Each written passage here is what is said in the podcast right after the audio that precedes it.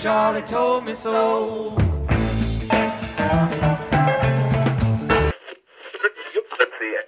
If you wanna change your world, I hope you're gonna.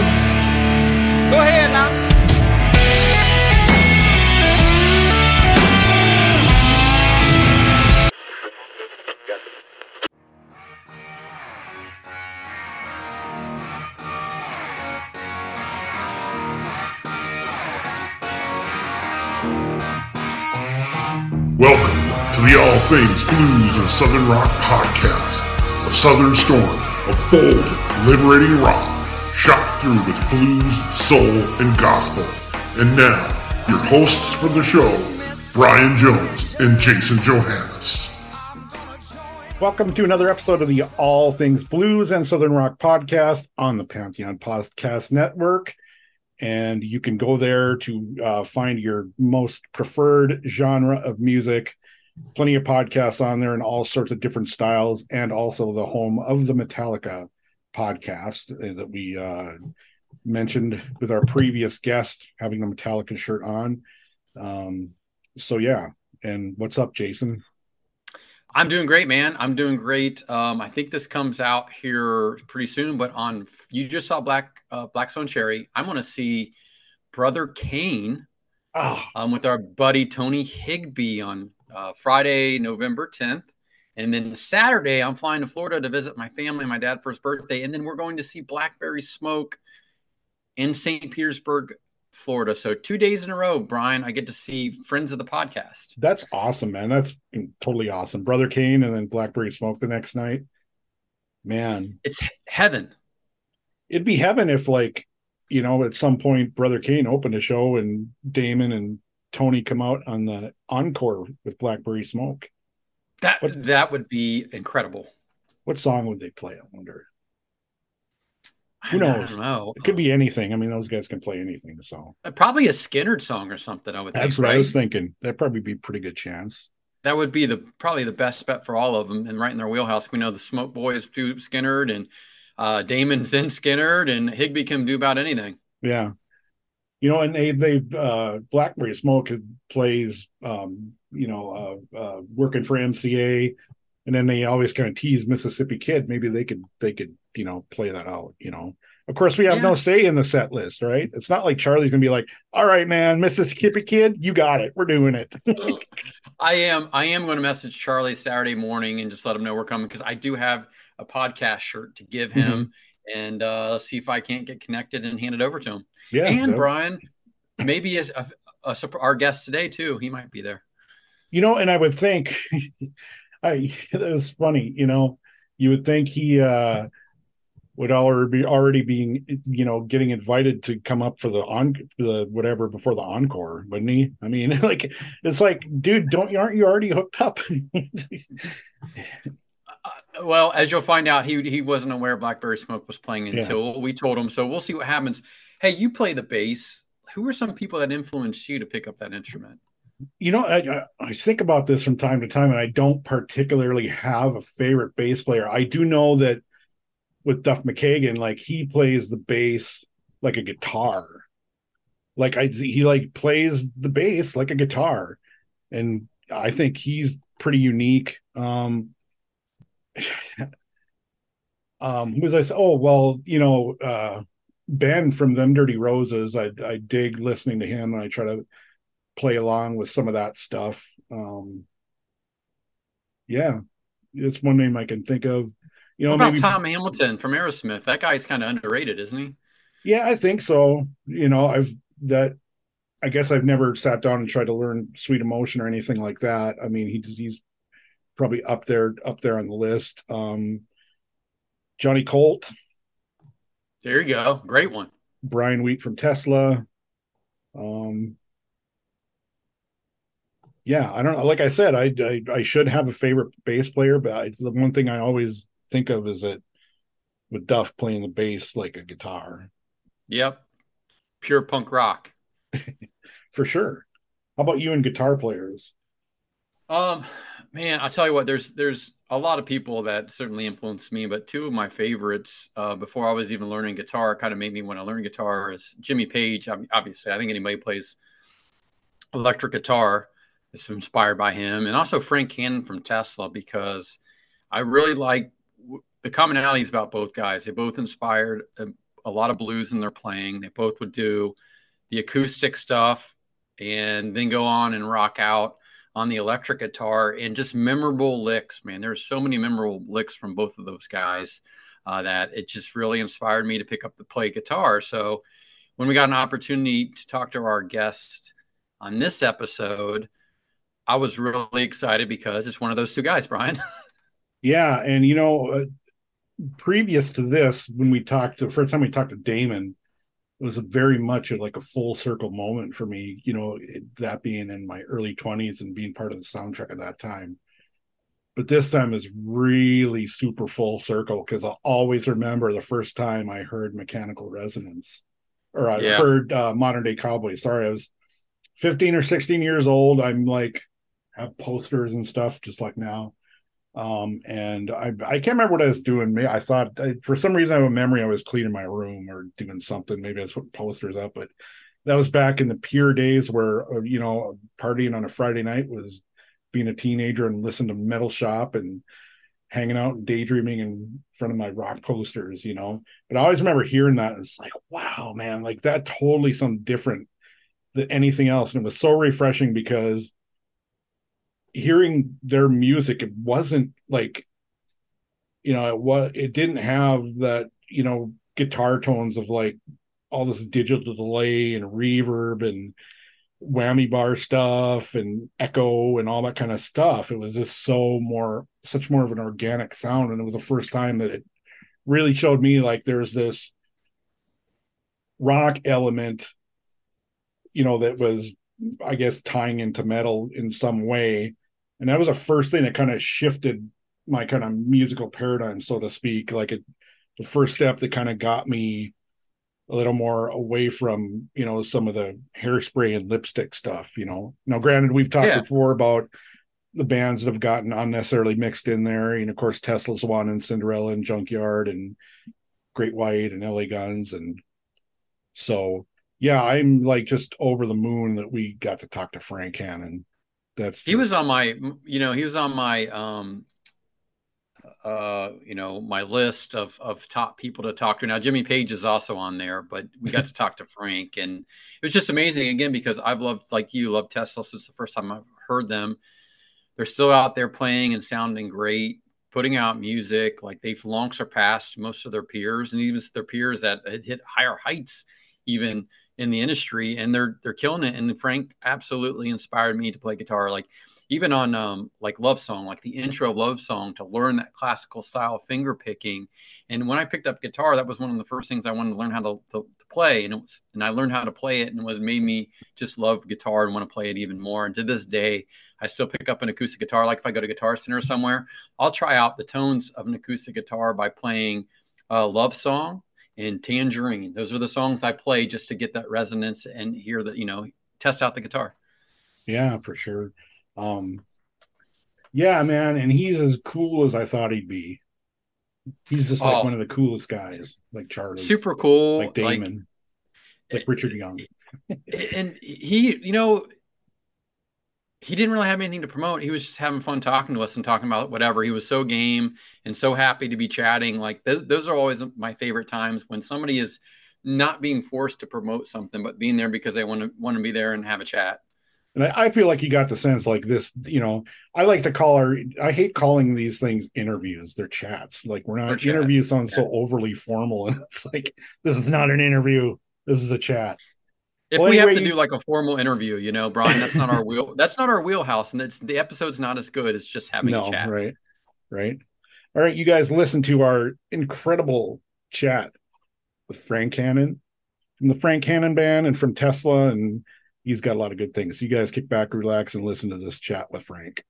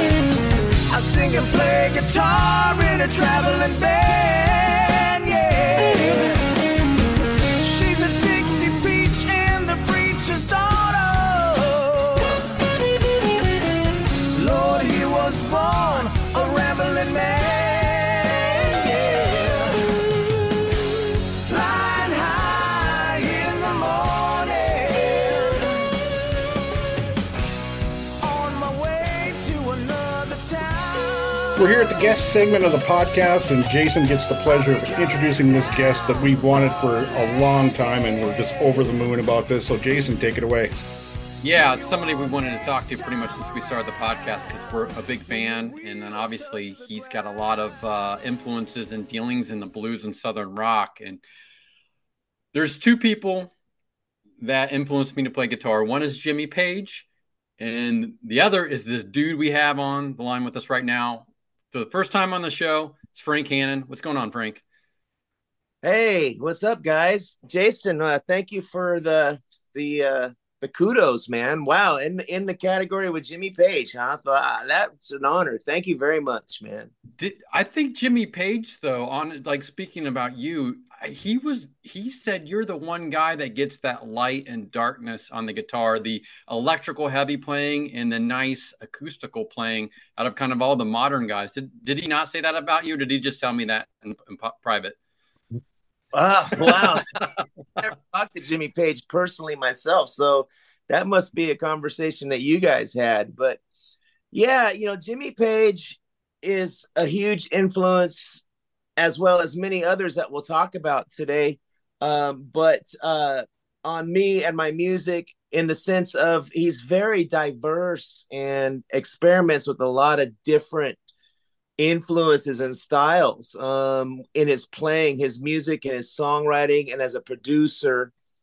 Um, that has been kind of uh, the path that I've tried to to create as an artist in my uh, music production and songwriting and guitar playing. Um, I really admire guitar players that have one great sound as well, where it's like their signature voice. Um, but for me, I think I'm a late bloomer. I was born a little bit late, and I, I fell in love with all kinds of styles of guitar playing. And in the immortal words of Spinal Tap, um, changing my style is my style. I love all styles of music, and I put it all into one big pizza. Right on. Well, uh, first of all, we got to say Charlie Starr says hi. We just talked to him a week and a half ago or something like that. Um, and also talked to Devon Allman yesterday, and uh, we asked him about some guests on this, uh, uh, you know, Allman's revival thing that that they do. So your name came up, so that'll be cool. Yeah. Hey, Brian, what's up, man? I can't believe Uh, we're talking to Frank Hannon. Honestly, this is great, Frank. I appreciate you joining us. I appreciate being uh, invited to be on your show, man, and the fact that you're uh, really into southern rock and blues influenced music. Um, that's definitely uh, something that I'm really into. And uh, Charlie Starr and, and Blackberry Smoke.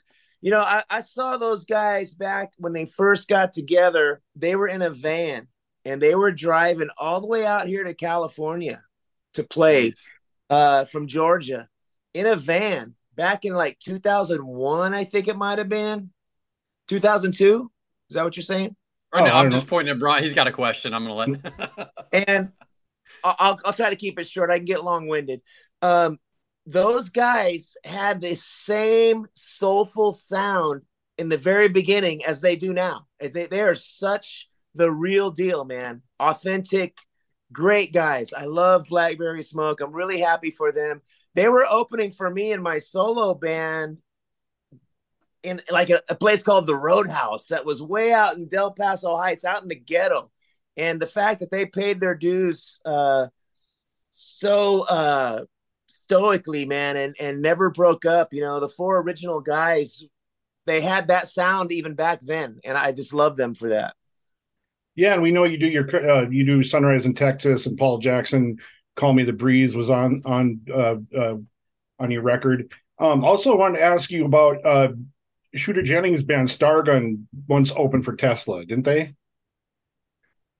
Wow, if they did, I I, I must have missed that, you know, because uh, I might have been sleeping on the bus. But if I would have, I would have ran in there and, and checked him out. Um, uh, I don't remember Shooter playing with Tesla, but Blackberry Smoke did um, a bunch of times, along with Jackyl.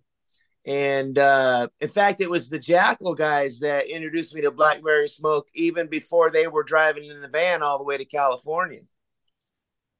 Yeah. So, so I know Jesse and those guys in Jackyl, they also love Blackberry Smoke. And uh but I don't remember Shooter Jennings, but I'm a fan of his and Hank the Third. I love him, man. He's crazy. I, I love Lucas Nelson. There's so many great uh I call them younger because they're younger than me, but they're not young anymore. I mean, heck, you know, Duane Betts is out there kicking ass. He's my mm-hmm. brother-in-law, and man, he's yep as I'm flying home to Florida tomorrow, he's flying home here to my area in California, and I'm going to miss his shows.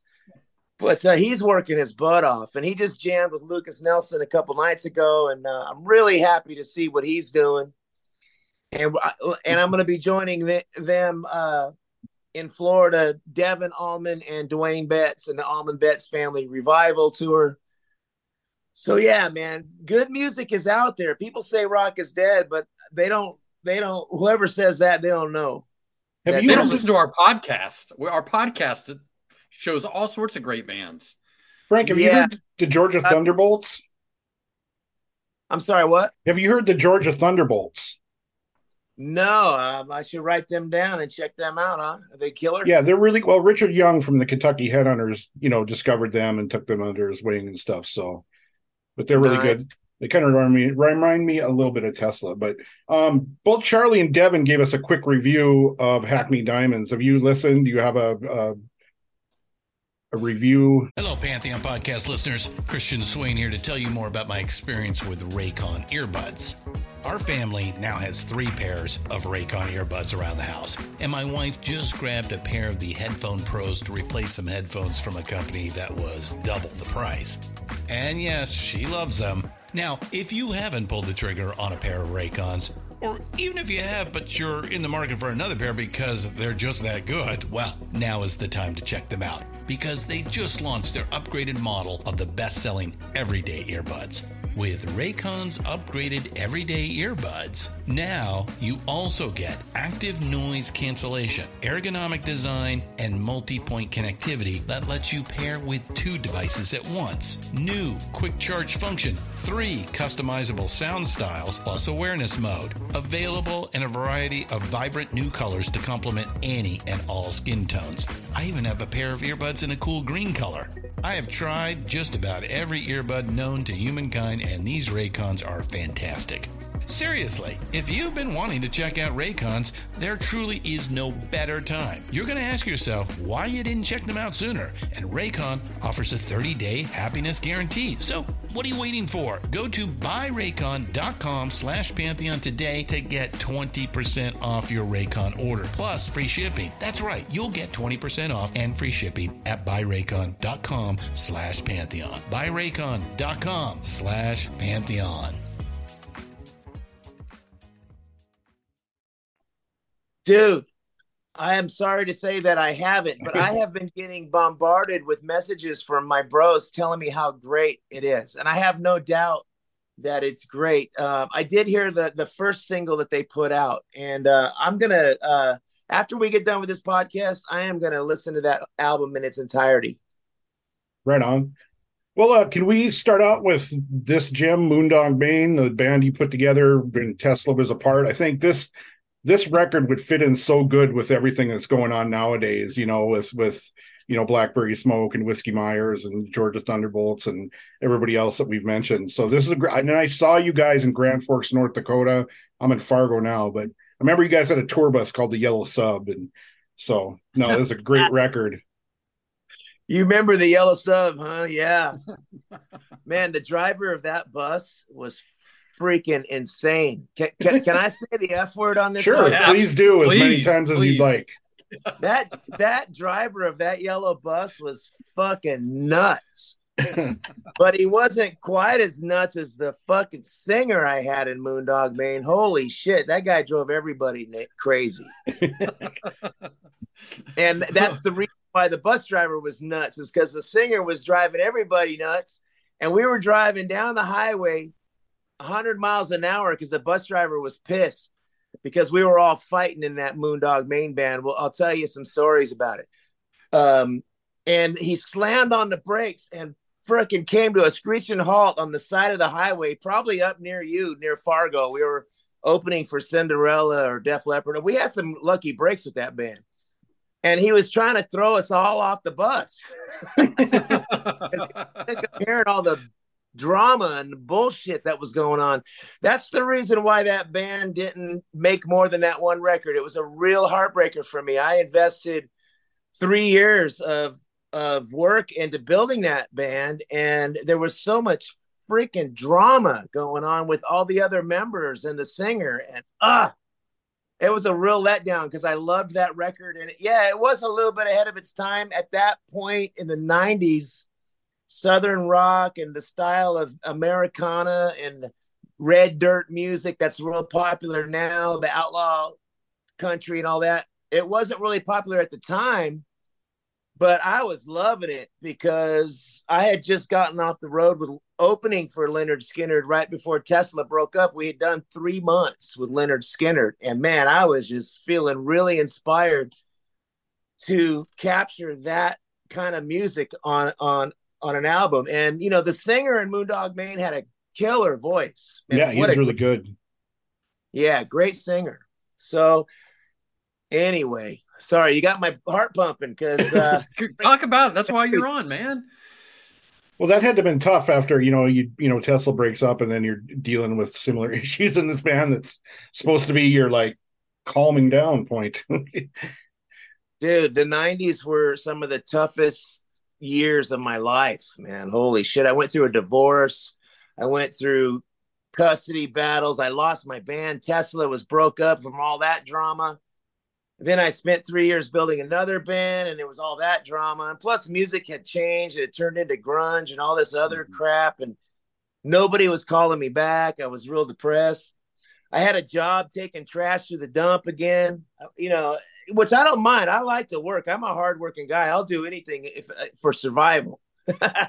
but I was uh, working some jobs. I was feeding the wood chipper, and uh, you know, making minimum wage for a while there in the 90s and you know it was a very tough period but the band uh Moon Dog Mane that album um, i'm really proud of it it was really recorded very quickly uh the singer uh, and I met each other at a nightclub here in town, and he came over to my house one weekend and I had a, a little eight track recording reel to reel studio set up, and we re- we wrote and recorded half of that record in two days. I mean, it was just magic. It was one of those experiences where the musical chemistry was was was really firing, man. It was some chemistry there. So let's talk but, about if we can talk about your solo work. You know, starting from the first one and and going on through or even the last two where you did the covers you know lord of the thighs with graham whitford from tyler bryant and the shakedown was fantastic and we mentioned earlier paul jackson on call me the breeze thanks man you know i uh when i look back over the past 20 years i think i was going insane man I don't know how in the hell I was juggling everything that we were doing with Tesla and then making all those solo albums and being that busy. Um, I think it goes back to the 90s again. It was such a dark era that it made me really go into hyper work mode and just try to do as much as I possibly could with my time, you know. Um, I have an album called Guitarz from Mars that's kind of a concept album.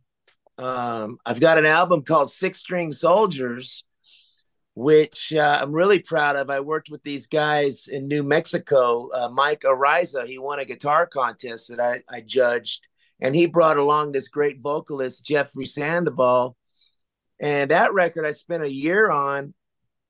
And uh, my father in law happened to be visiting Dickey Betts, and he came in and jammed on one of the songs in my studio here. This and uh, that opened the door to Pat Travers. When I told Pat Travers that Dickey Betts was playing on my album, then he said, "Well, heck, he would want a piece of that action."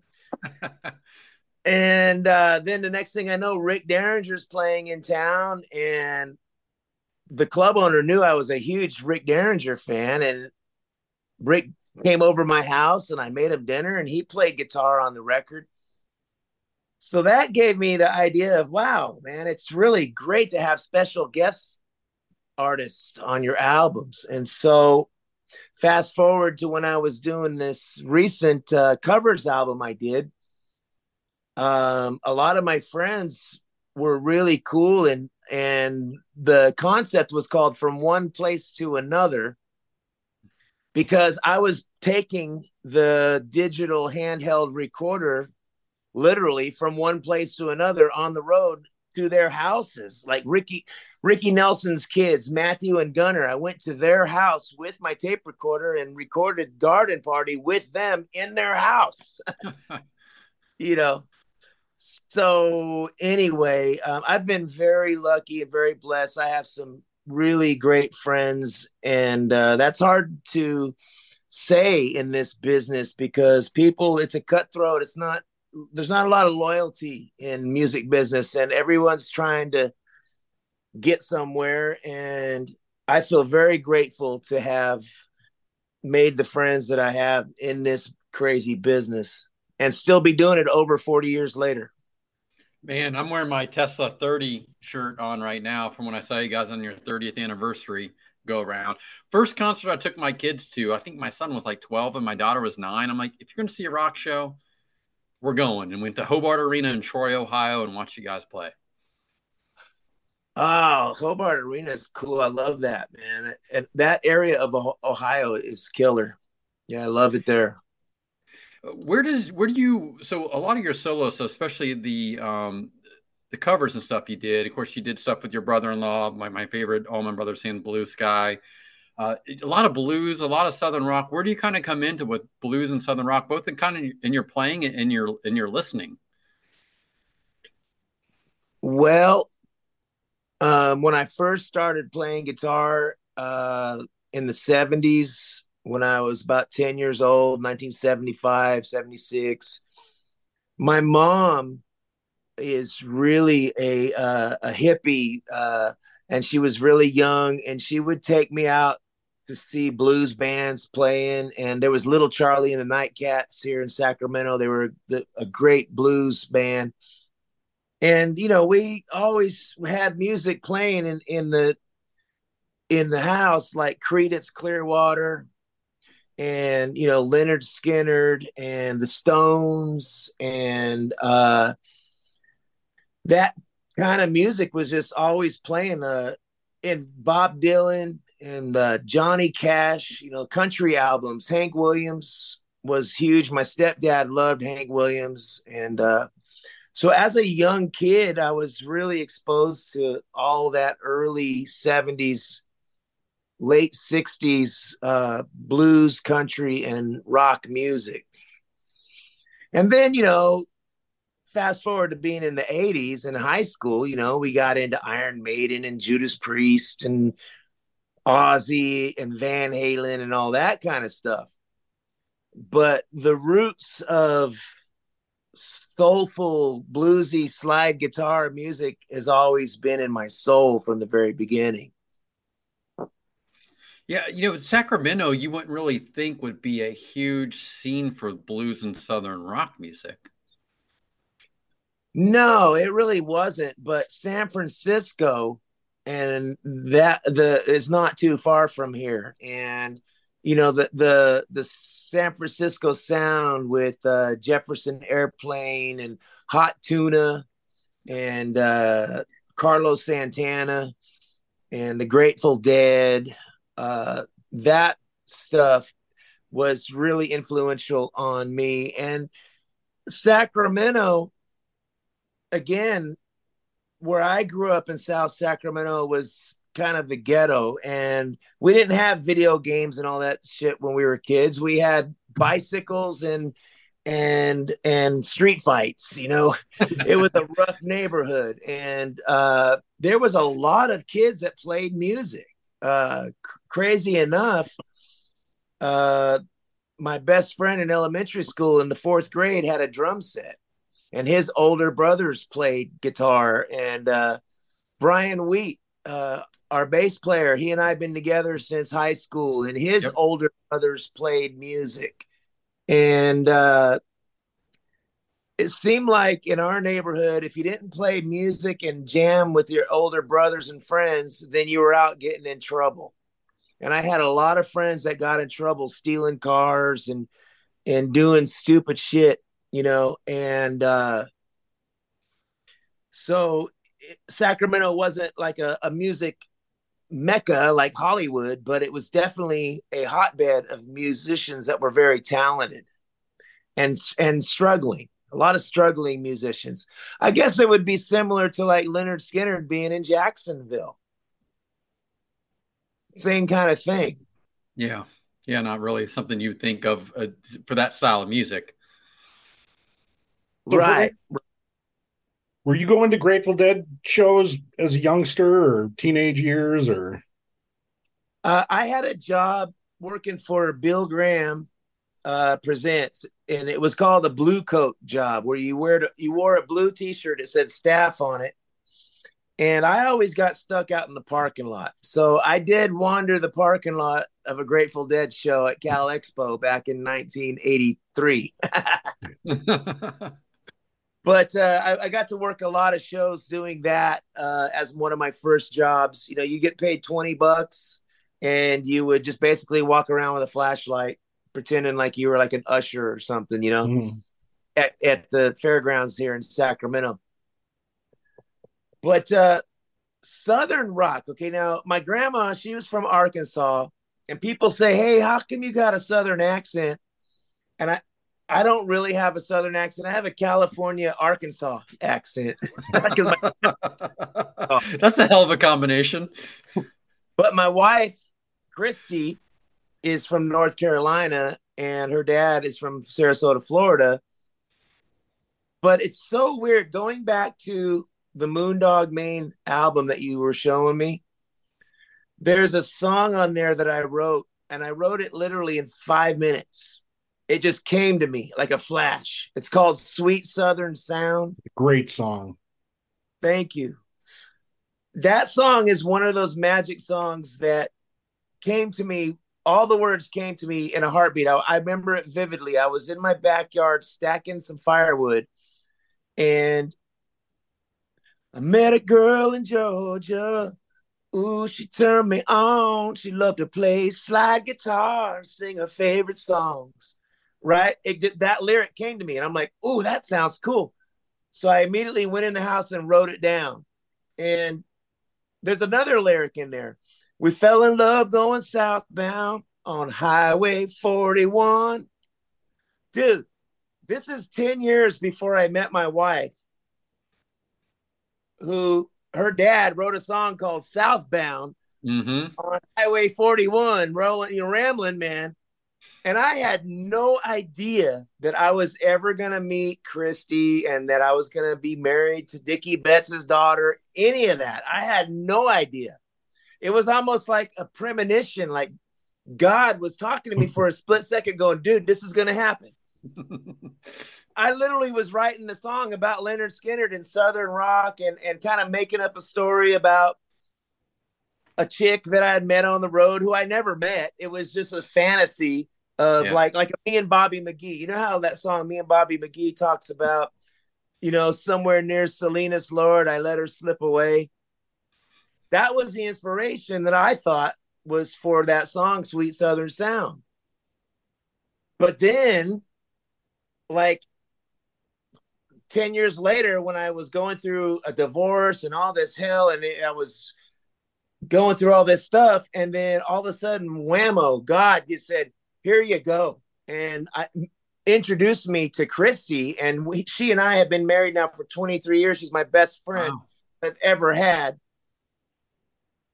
It was like a premonition. It's so bizarre to me now, and you know, when I look at that song and I hear that song, "Sweet Southern Sound," I had no idea at the time that that was going to happen. Isn't that crazy? It is. It is. I know we're talking mostly about your solo stuff, but does any of the southern kind of guitar playing, whether it's just kind of appears or uh, intentionally show up on Tesla records, like a song like Heaven's Trail or To Be a Man, stuff like that? Oh, definitely. Um, what you give, the acoustic, uh, the pick, the picking part that I wrote on that, uh, has a twang to it, and uh, I was experimenting on that song with uh with bending the strings on a Telecaster to give like a a country twang. It's it's on what you give. Um, Mama's Fool Yep. definitely has a has a southern twist to it. Um, some of the clean picking that I do on the first album on Getting Better, the intro is I'm using a Telecaster and I'm picking it kind of clean, like maybe like what Gary Rossington would do on Sweet Home Alabama.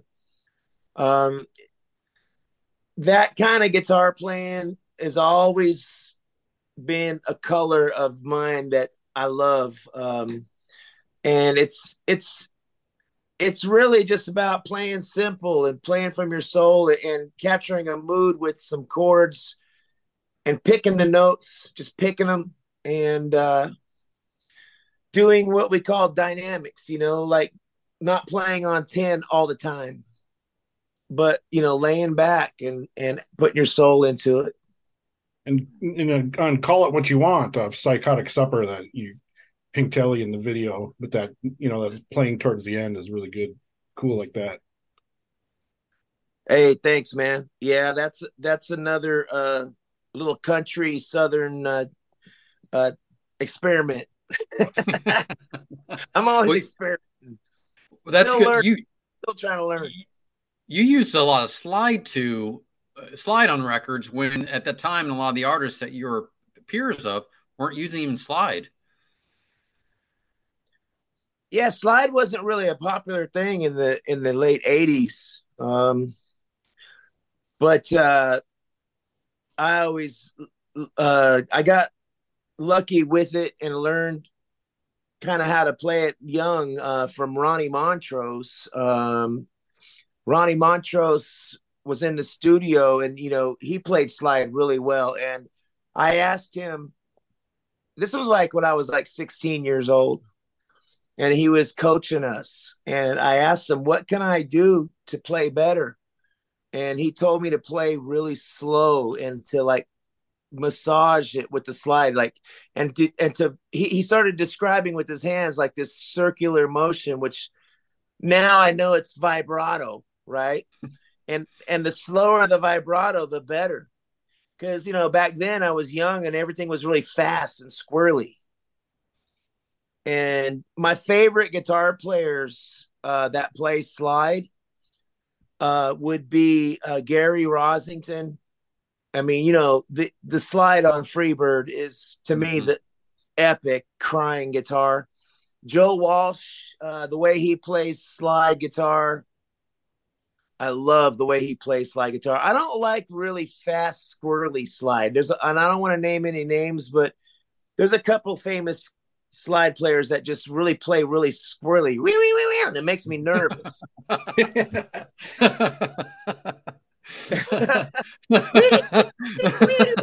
just get, get your heart heart rate up. Uh, It just gets your heart rate up when they do it. it makes me nervous, man. You know, I prefer slide to be really like slow and scary sounding, like David Gilmour, the way he plays it, or you know, uh, David Lindley, or you know, even if it's high pitched, like what Duane Allman does on Layla, man. I mean, that's just crying guitar, you know. Um, Charlie Starr plays slide great.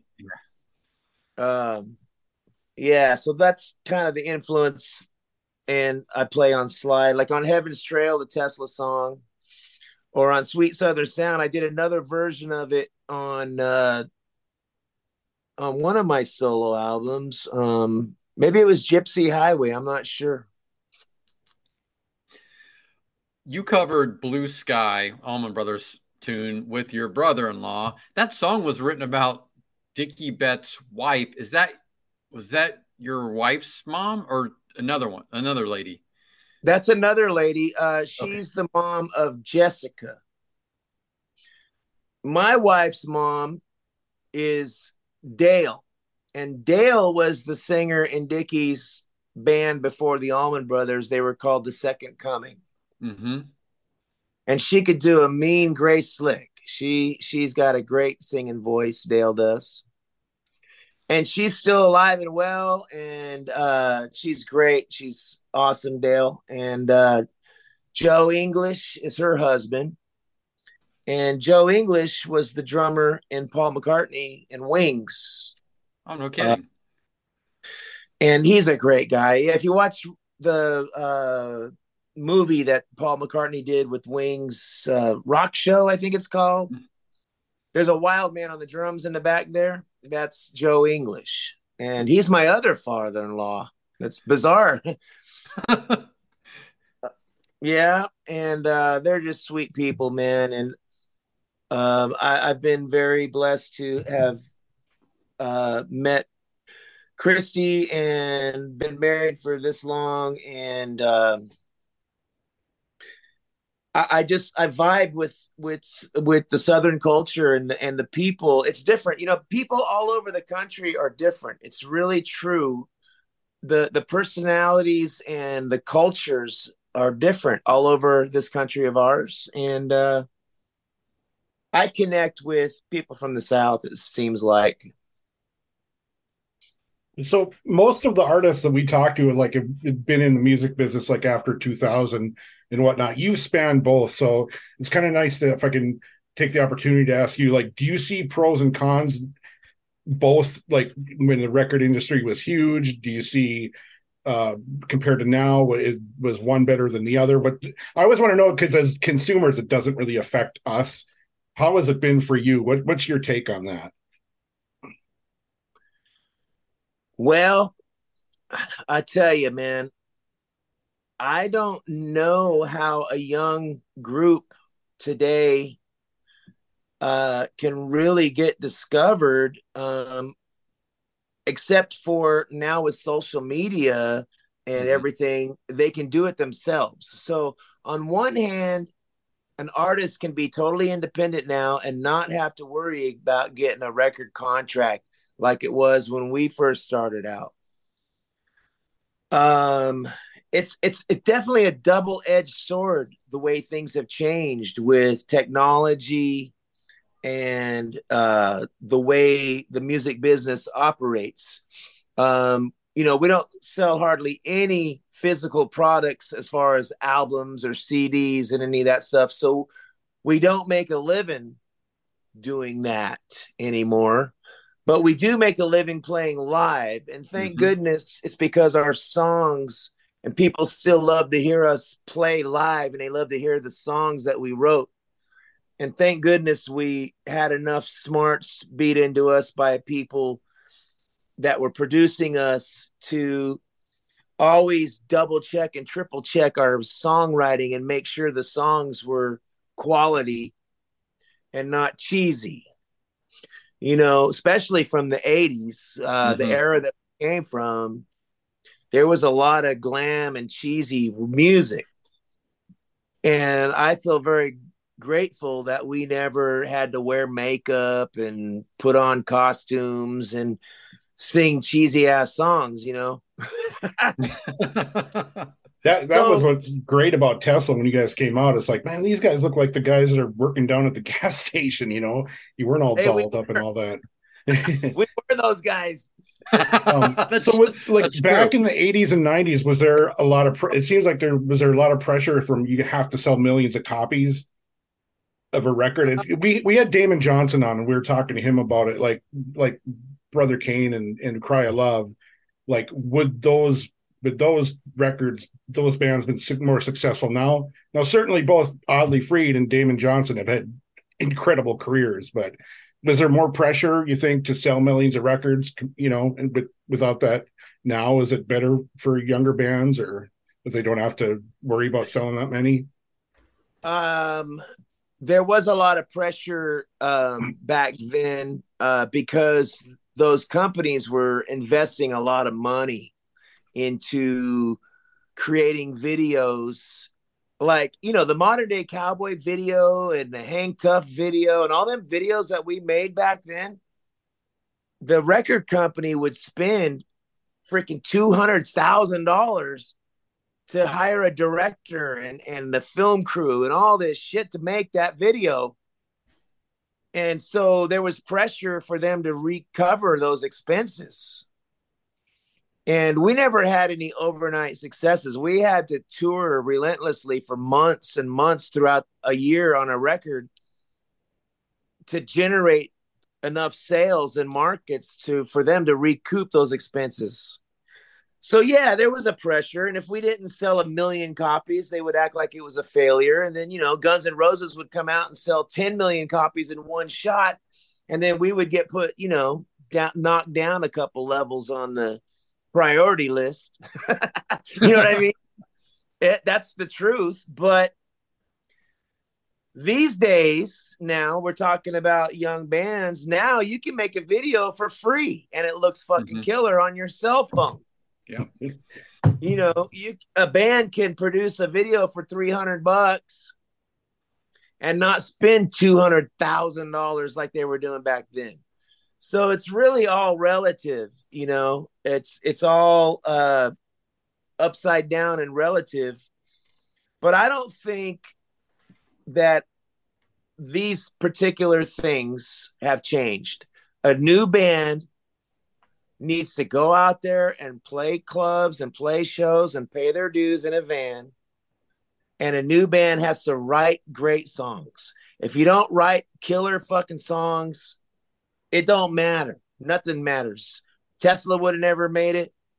And whatever bands out there now trying to get going, if you don't write some killer songs, that's all that really matters is the songs.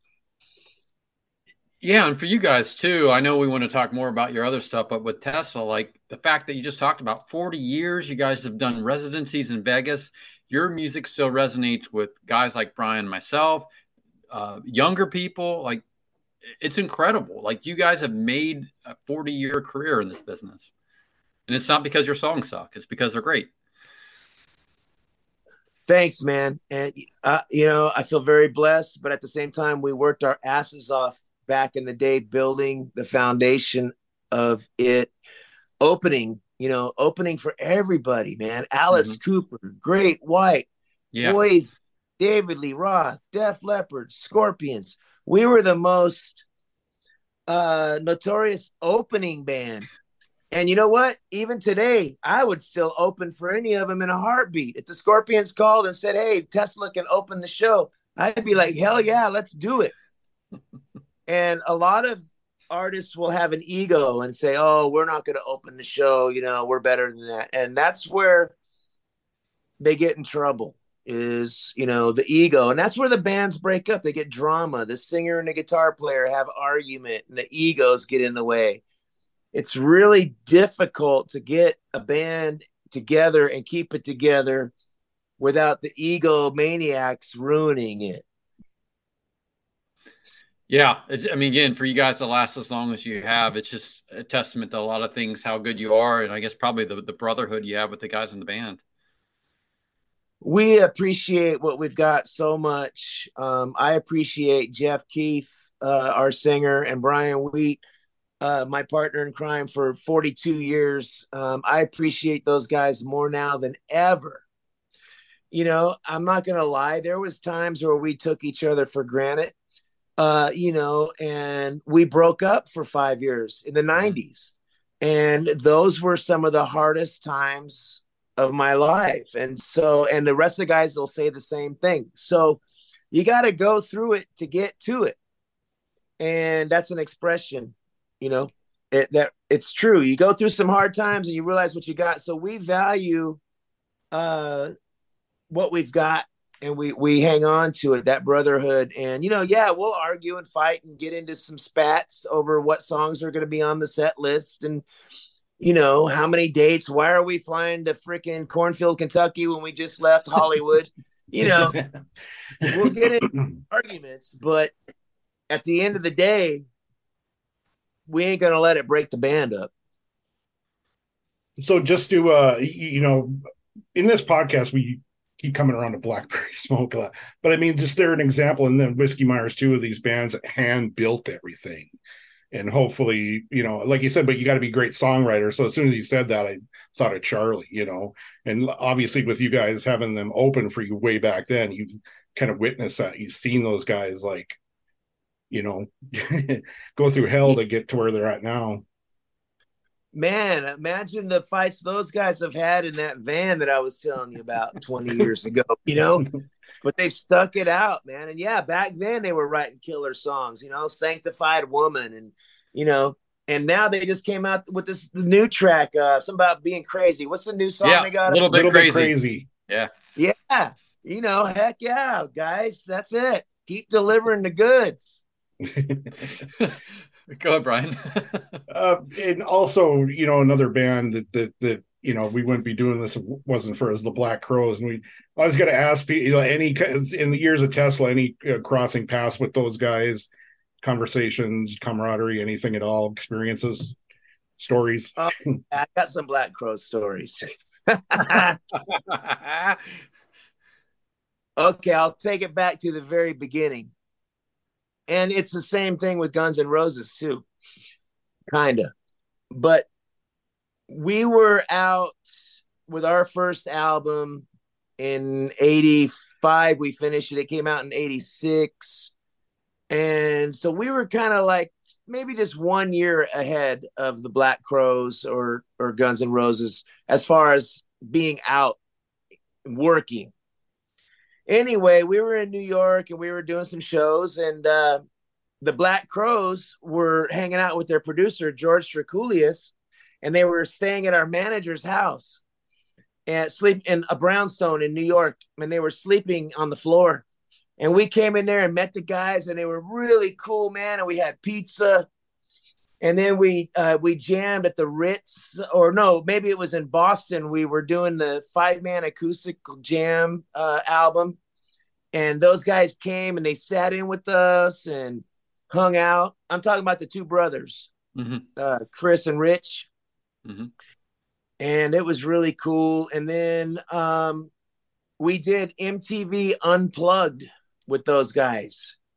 And in the back room, we got really stoned, man. We had a bong that we traveled around with, and we were passing that bong around. And I don't know who was more stoned, the Black Crowes or, or Tesla. it was crazy smoking. We were smoking out. It was worse than Cheech and Chong. I mean, we made Cheech and Chong look like freaking uh, choir boys. and we had a great relationship with those guys. And then all of a sudden, I don't know, it was after we played, they played with Aerosmith or something in Boston and we jammed. Something happened, and I don't know what it is. Somebody got in an argument, I think, in the hotel lobby or something. It wasn't me, so I didn't. I didn't have a falling out with them, but somewhere along the lines, we had a falling out with those guys.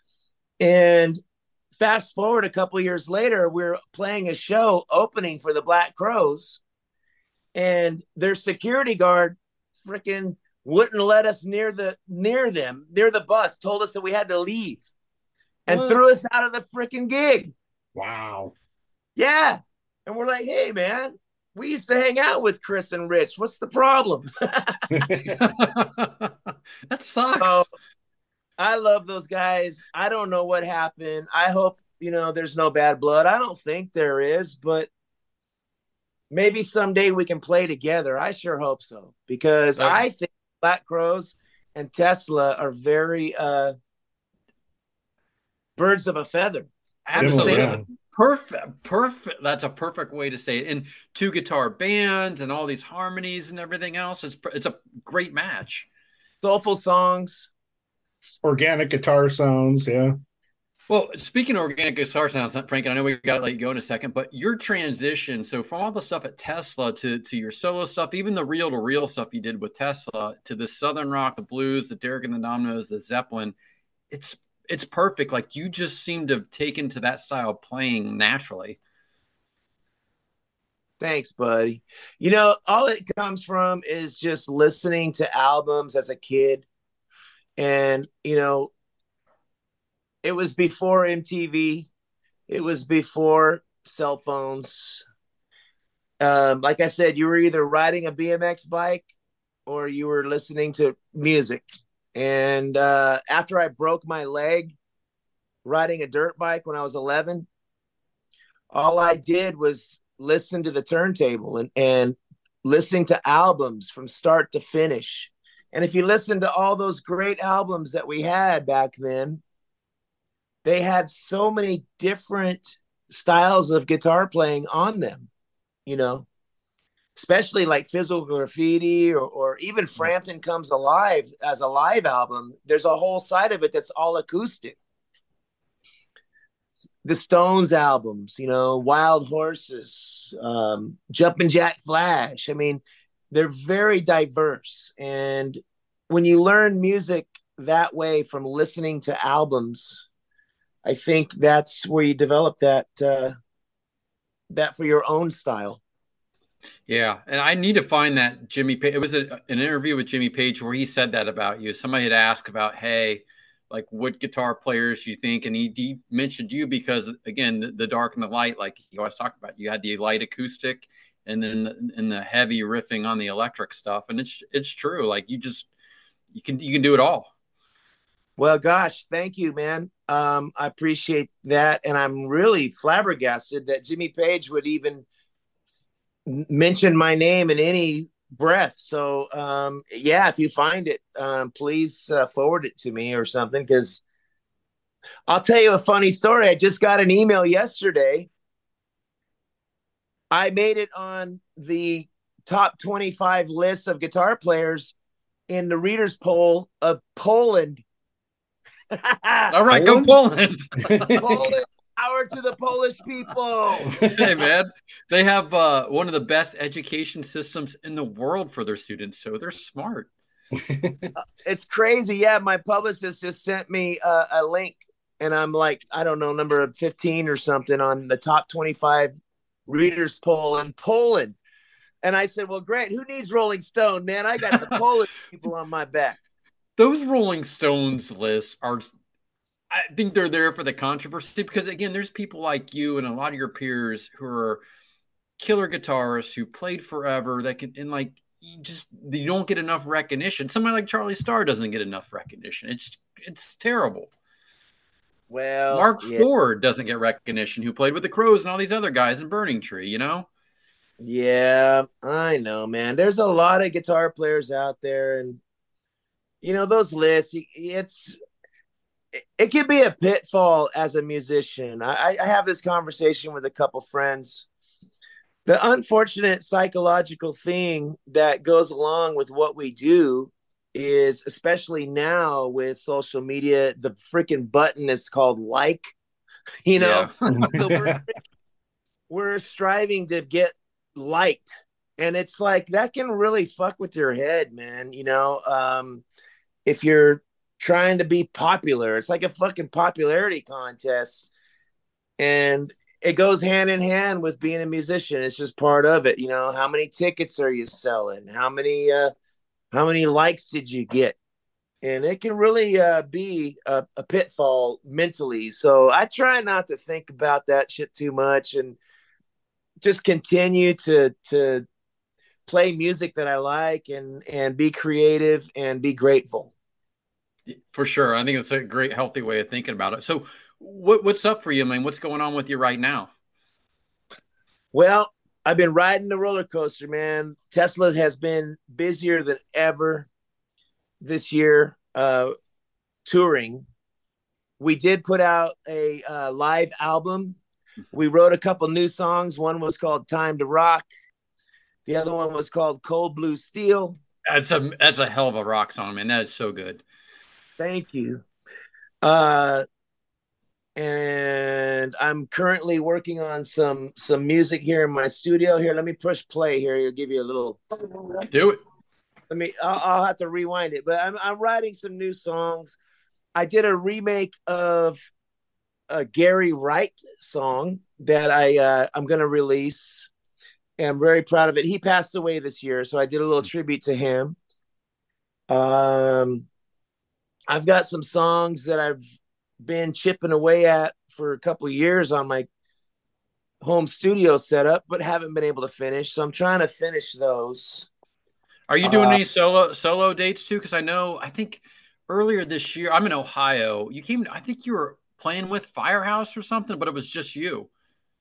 Yes, sir. I did an acoustic uh, solo show, and um, I'm not doing too much of that really right now. To be honest, um, I'm trying to dedicate time in Florida with my family and be there at this time Mhm. uh, over the holidays. I just turned down an offer to do a Christmas show. Uh, so I don't have a solo band currently. I am jamming with some guys in Florida because I'm back and forth between Florida and California right now because of family and stuff that we're we're doing there. That uh, it's real personal. I don't want to get Sure. too heavily into what it is, but we're there in Florida, and I'm in a transitional period between I'm where I'm talking to you from now, which is my studio in California. I'm only here for two days. So I'm trying to cram, trying to finish these songs in the studio, but they're not going to get done. I'm not going to be able to. I'm flying back to Florida. The thing that's on the horizon that I'm very excited about is the Allman Betts Family Revival. Right now, I'm doing three shows with them as a special guest, and it's the Jacksonville, Sarasota, and Fort Pierce shows. And maybe if I talk to Devon, we might add a couple more. I'd really like to do St. Charles uh, in Chicago because I got a lot of friends there and I'd love to play the show with them there. But for right now, I'm very grateful to be on the three Florida dates with the Allman Betts Family Revival. I need to see that, Brian. Like that would be. I love the Allman Brothers band, and I love Tesla. Like that would just be incredible. Well, hey, you, you got your parents in Florida, man. There you I, go. I know. I know. My parents are in Dunedin. They're up. They're up just north of Clearwater, so it's kind of close to Sarasota and all that down there. Oh, you got your family's there too? Yeah, yeah. They're in, they're in Dunedin, so they're directly w- west of Tampa and north of Clearwater, right there. I know right where that is. Yeah, my dad lives there. And uh, it's fl- called Crystal, Crystal Beach. Yep. Yep. Down in that area. I'm flying there Saturday to see my dad. It's his birthday, and then we're gonna go see a Blackberry Smoke show Saturday night. Oh, where are they playing? uh, Saint Saint Pete, Saint Pete. Janet uh, Landing? Yeah. Um, I don't know where the. I have to look up the venue. It's an outdoor space somewhere in Saint Pete, um, Saint Petersburg. So I think it's called Jannus Landing. And uh, heck, I might have to come. I might have to meet you there, Jason. let's do it. I'll give you my number. You can let me know if you're coming. I'll save you a spot. That sounds great. I, yeah, I'm flying back tomorrow morning. I'm going to be in Florida and uh, I'm going to be there over this weekend. And I forgot Blackberry Smoke is playing at Jannus Landing. That's right. Charlie got us hooked up with tickets. You can be one of my plus ones, man. Awesome. Well, I'm hoping I can do that. That's on Saturday, and I have to check with the family and see if I'm uh, needed for anything. And if not, then I will definitely love to come up and see you guys. I'm looking it up, making sure that's Jannus Landing. Like, It's, it's somewhere. All right, Brian. What else you got But Frank, we got we got to release him to the wild to get this the studio stuff done? Uh, where do we go? Where do we send our listeners to find everything that's going on about you, Frank, and Tesla and the Allman Family Revival? Well, you know, everything is on social media. It seems like Instagram is uh, the big one. It seems like I haven't done Twitter or TikTok. I keep getting told by the younger friends of mine that, that are musicians, these kids, there's like, you got to do TikTok. You got to do TikTok. But then I get told that it's owned by the Chinese government and they're going to steal all your information. yeah. so I have not dove into that realm. I don't really think I want to. But Instagram, Frank Hannon official, and everyone, please just go with the one that has the blue check mark because there's a lot of scammers out there that are like trying to hustle people using my name. And I just saw Rickey Medlocke make a post about it. It's really frustrating. A lot of these scam artists are using musicians to try to hustle people. Yeah. Frank Hannon, Tesla the band, uh, Frank Hannon uh, music, uh, Facebook, and there's a frankhannon.com and I am going to be. I do have something pretty different that I'm going to offer for the holidays. I'm I'm working on. Is I went crystal mining up in Arkansas. I had a couple of days off, and I went to a mine and I dug in the dirt and I found these really beautiful quartz rocks. And I took my guitar strings and I made them into necklaces. And wow. I'm going to for sale on my website maybe a limited number, maybe 10 of them only, maybe 20 at the max of these guitar strings slash quartz crystal pendants that I'm going to do one time. And uh, that's something I'm going to do. And that'll be on www.frankhannon.com. uh, Brian, I know what I'm asking for for Christmas. There you go. Well, Frank, thank you so much for coming on. It means a lot to us, man. And I'll always remember being 15 or 16 years old, cleaning my bedroom and hearing uh, modern day cowboy for the first time. There was a, a, a, syndicated radio show called Metal Shop. I think it was on there. And I'm just like, what is this? I was blown away. So see things come full circle and be able to talk to you is just means so much to me and Jason too. So thank you so much. And anytime you want to come back, we'll have you in a in a second, man. So thank you so much. Right on. I remember Metal Shop. the only show with teeth. yeah, I loved it, man. I loved that show. Yeah. Yeah. Bob Coburn had one called Rockline. You remember that show? Yeah. Yep, I remember that one. Yeah, those were the days, man. We're lucky that we uh that we all got to grow up in that era uh when it was all so brand new and exciting, you know. Um and thanks for the kudos, guys. I, I appreciate the support and uh I hope we covered everything, man. I know I can get long winded because I get really excited to uh to talk about stuff and hopefully I didn't talk too much. No, we want our guests to talk and like we'll keep you on here for 2 hours if you got the time, man. you just have to come back. You have to come back. That's all. Let's do it. Let's do it. I tell you what, when I release my new uh singles or whatever, um we'll get in touch. How did we get in touch this time? Who did you guys contact? Um Shauna. Uh, yeah. Shauna. Okay. Yeah. Yeah. And I believe that Andrew Daly from Guitar World and stuff, who's a friend of ours, also helped at least tell Shauna that we were okay people. All right. Well, heck, um, Jason, uh, uh, hopefully I'll see you Saturday night at the Blackberry Smoke Show. It, it is at Jannus Live. I just checked. You're right. Yeah. Yeah. Great venue, man. And uh, I'm hoping I can make it, but again, like I'm really trying to dedicate my time to to family at this particular time, and uh, I'm not sure if I'm going to be able to get away on Saturday. But I, if I can, I will definitely come to see Blackberry Smoke and uh, and shake your hand, man. I'm pinching myself. Did that just happen? I, you know, it was surreal. Like the guys there in front of us talking and like one of my true guitar heroes. Like it's like when we talked to Charlie Starr the first time, it's like you just respect and love what they, these people do so much. It's like you feel like it's an out of body experience. Yeah, it's the same thing with what I said about Charlie too. It's like you know we're musicians talking to this musician. We're talking musicians talking music. I was like, what? Frank Hannon is here too. that was awesome. we're just talking. He's you know talk showing us talking about the studio, all this stuff. Like he was just so open too of like everything, even when Tesla was going on, the fact that he had to pick up regular jobs and where they're at now and all the the family stuff with the the Betts, like it's just super cool. And I just, man, I just thoroughly enjoyed it. Yes, and uh, the uh, story was great. It, you know, MTV Unplugged. They did their episode the same day as the Black Crowes, and they had a quote unquote huge bong that Tesla traveled with. And they None, all none to our not enjoyed to our surprise. And they didn't know who was the most high, which is which is really which is really funny, you know. And just again, these guys being candid and honest and talking, um, I just I just love it, Brian. I mean, what kind of what did you pick up on? Like, what did you like from the conversation?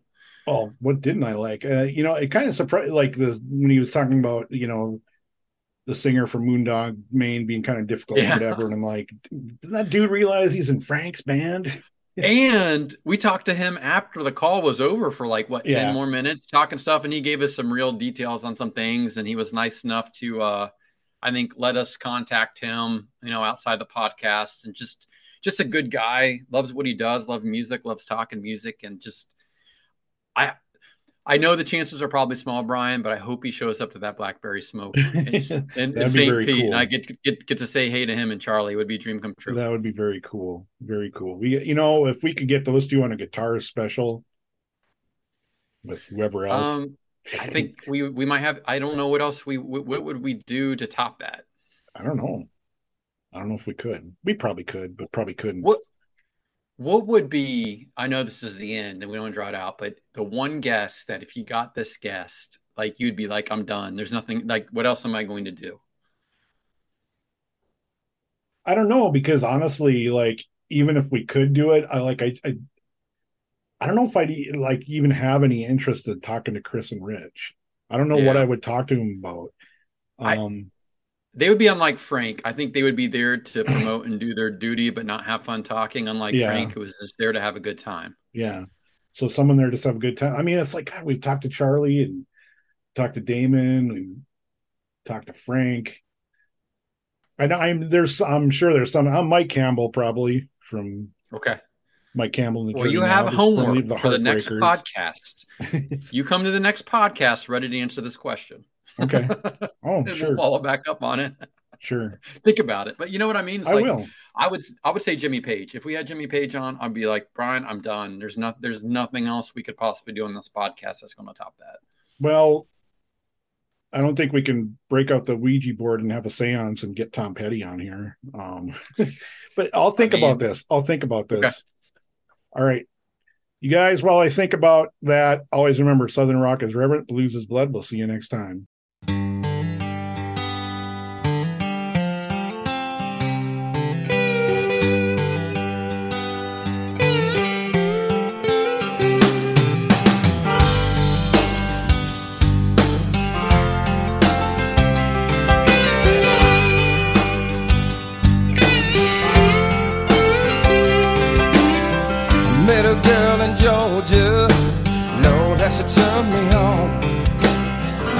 To play a slide guitar and sing her favorite songs.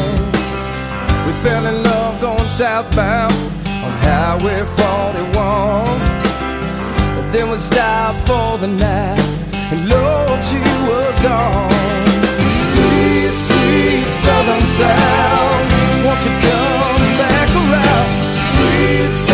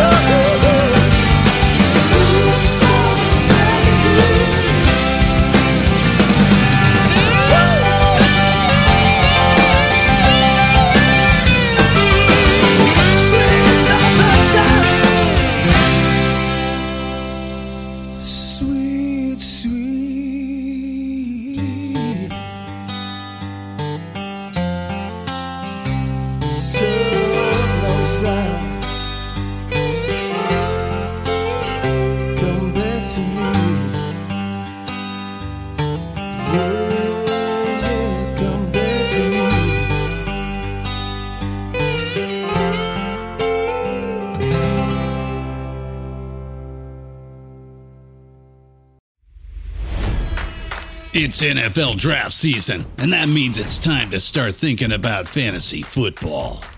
FantasyPoints.com features industry leading experts and prognosticators using proprietary hand charted data to help you score more fantasy points. FantasyPoints.com is the place to go for whatever kind of fantasy football you play. Whether you play fantasy football, daily fantasy sports, or do a little bit of everything, Fantasy Points has the meticulously researched content to guide you to victory. And why wait for the fall? Fantasy Points also covers the new spring football league, the UFL.